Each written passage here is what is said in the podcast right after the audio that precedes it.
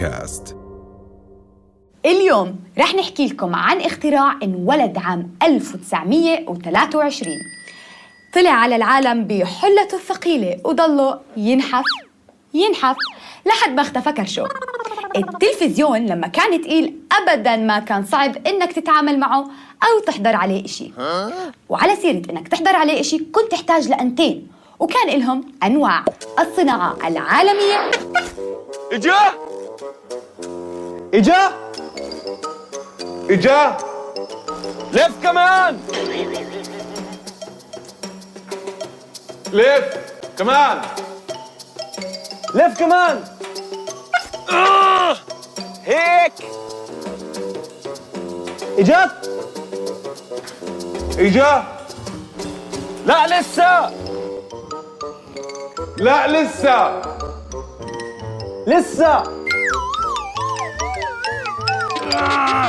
اجا والصناعة المحلية.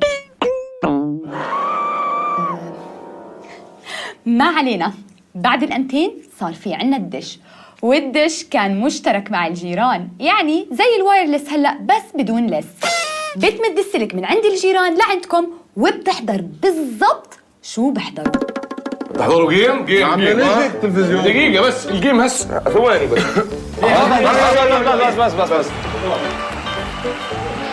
وبعدين في عنا القنوات اللي كنا نزل حالنا عشان نحضرهم. مش زي هلا أيام زمان يا دوب كان عنا أكم من قناة. مثلا التلفزيون الأردني اللي حفظنا كل أغاني فيروز وكل المسرحيات.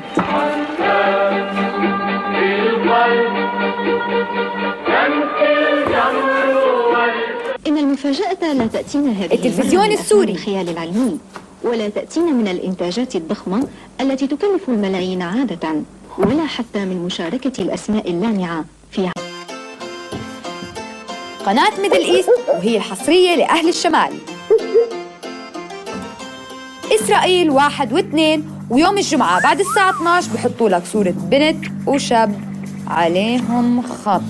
وكان في إشاعة متداولة بتحكي إنه التلفزيون المصري بيجي بس لما يكون الجو رطوبة.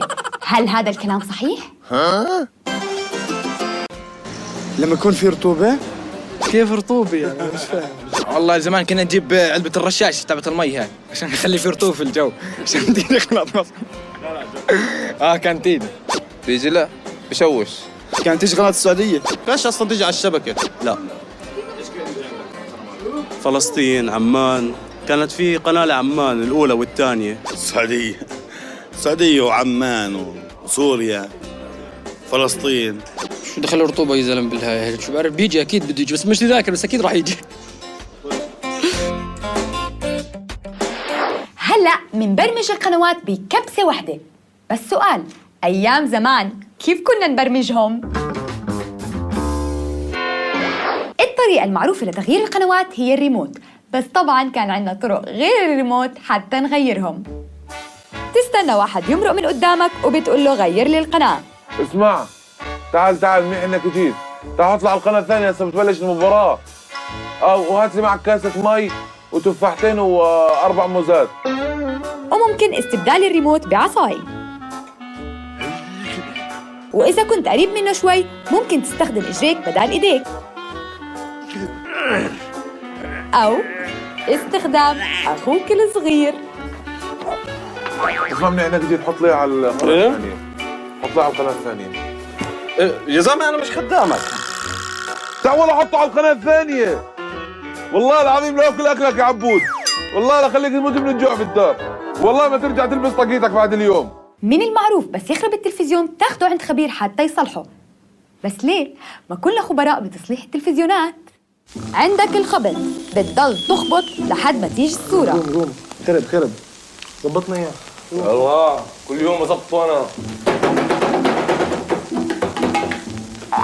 في ورا التلفزيون إشي صغير بتضلك تلف فيه وتصرخ على اللي قاعد قدام التلفزيون وبصير الحوار. إجا؟ لا. ما إجا. إيه. أيوة. إيه. لا. روم روم. شو؟ اجا. كمان. هيك. كمان. اجا. كمان. ما جاش؟ لا. طب هيك جاش؟ كمان. هيك. ارجع ارجع لورا. وين؟ تحت. وين؟ فوق؟ انت وين هلا؟ مش عارف. وين؟ كمان شوي. آه كمان. هيك.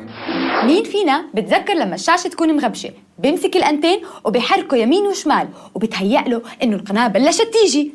بس للأسف مش عم تزبط.